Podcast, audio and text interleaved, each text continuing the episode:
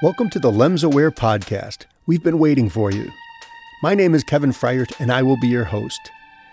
Lambert Eaton myasthenic syndrome, also known as LEMS, is a rare neuromuscular disease that can have a profound effect on a person's mobility and quality of life. LEMS Aware was created to deliver relevant information, resources, and connections to patients and caregivers who may be living with or affected by LEMS. The LEMS Aware podcast lets you hear from people in the LEMS community on topics that matter to you.